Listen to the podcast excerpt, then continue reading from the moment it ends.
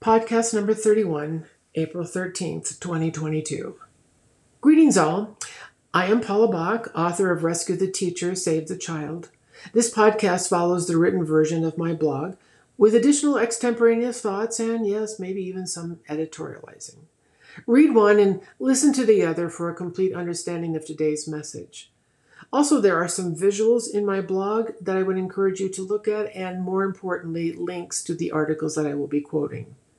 So, what is today's topic? Fight the good fight. The survival of our schools depends on it.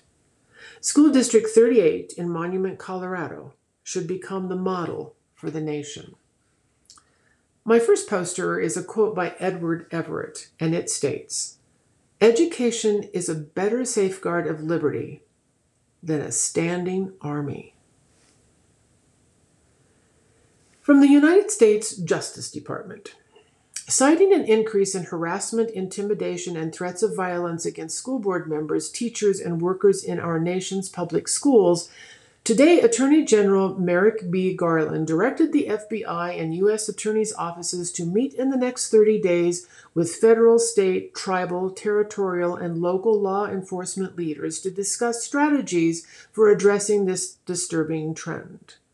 Quite frankly, I'd like to have them address run on sentences but I digress. Uh, going on from the Justice Department, these sessions will open dedicated lines of communication for threat reporting, assessment, and response by law enforcement. Well, my friends, Mr. Attorney General Garland will be pleased to know an FBI investigation will not be warranted for School District 38, who I will also refer to as D38, in Monument, Colorado. Last evening, the district held an Engage and Elevate Community Forum hosted by the Superintendent of Schools, Dr. Kenneth Somers. The standing room only audience consisted of administrators, teachers, parents, students, and community members. No hateful words spewed forth. No police in sight. All attending realized the importance of the civility of their voice. American education is in dire straits. Strategic plans are paramount in thwarting the plight of teacher shortage, which our children will face by next August. I would encourage you to go to my blog. The copy of the D38 strategic plan is posted there, and I would really encourage you to take a look at it.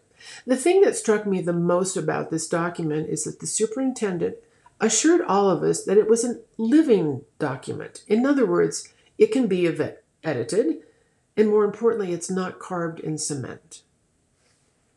Going on. This crowd of uncommon mindsets came together on behalf of the students and teachers of this district. In the span of a 90 plus minute meeting, engaging conversation paved the way for better understanding of not only the above strategic plan, but how to compensate poorly paid staff. To say it was refreshing cannot clearly describe my experience. As a teacher of over four decades, I've attended meetings such as these where everyone talked but seldom did they listen. Administrators clearly projected through their body language they would rather be home. Teachers seldom attended only because they knew nothing would change from their input. And parents had all but given up. My negative opinion of attending previous pointless meetings in my career changed last evening. As a community member of D38, I was enlightened and encouraged by the passion exhibited. Administrators, school board members, parents, and the community are determined to fight the good fight for the district's children. The media would have us believe that cordial gatherings of people concerned over the spiraling downfall of American education is no longer possible. A Virginia school district in Loudoun County has many of us convinced our schools are doomed, teachers are bent on destroying children, and parents are incapable of civil language. Perhaps if this Loudoun County School District had been proactive, the turmoil and negative national spotlight could have been avoided.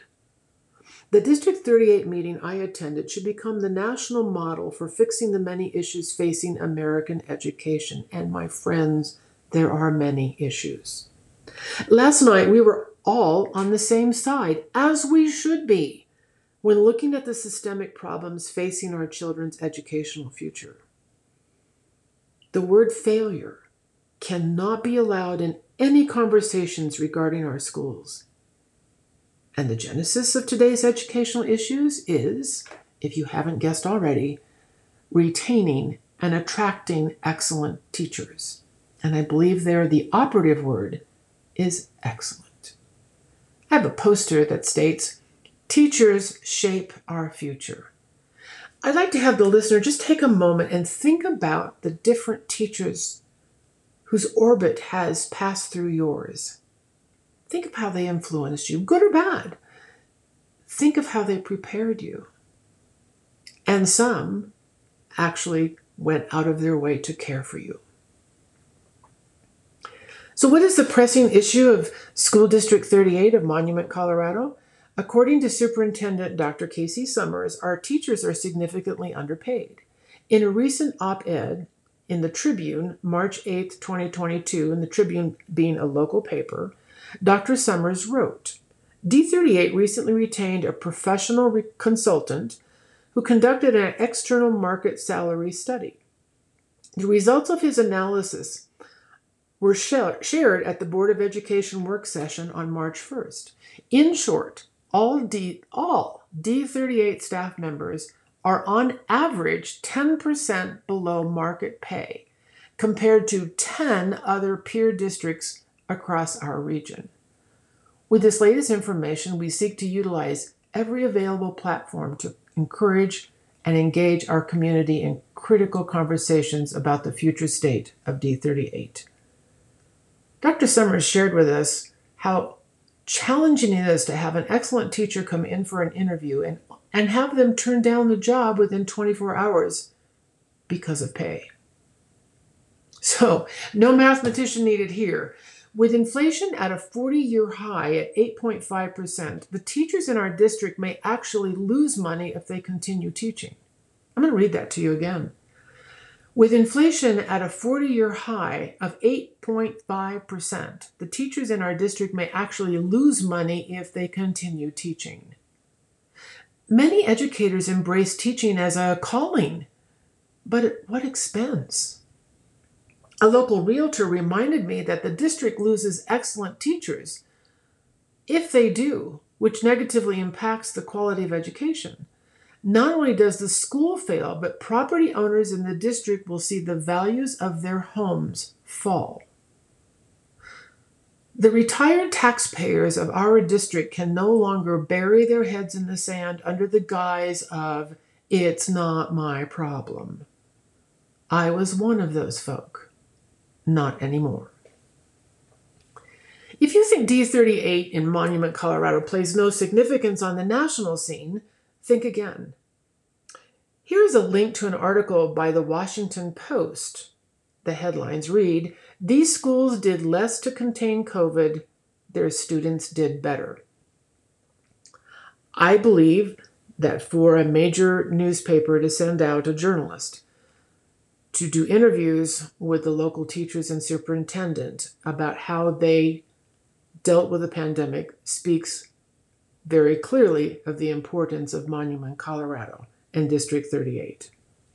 I would also like to think my experience of teaching 46 years in three states, 15 schools, 23 classrooms, 17 grade levels, and educating well over 6,000 students would provide me with a rubric for judging schools and their administrations.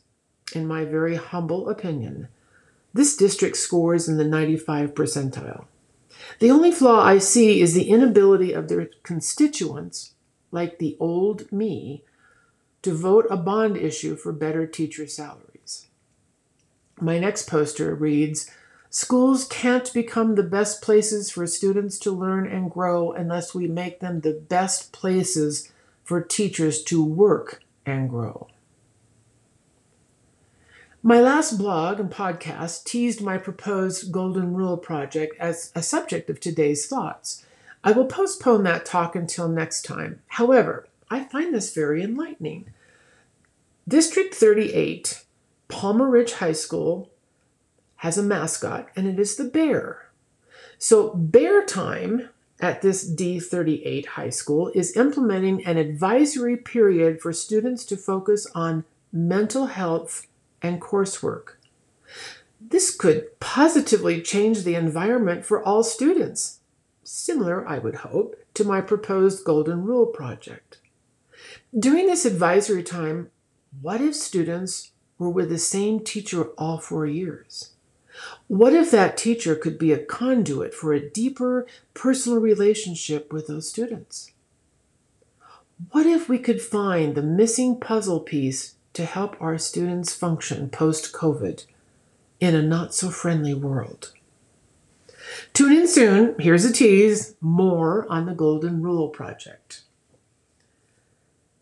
Please share this link with any and all Read more of my thoughts at rescuetheteacher.com, rescuetheteacher, all one word.com.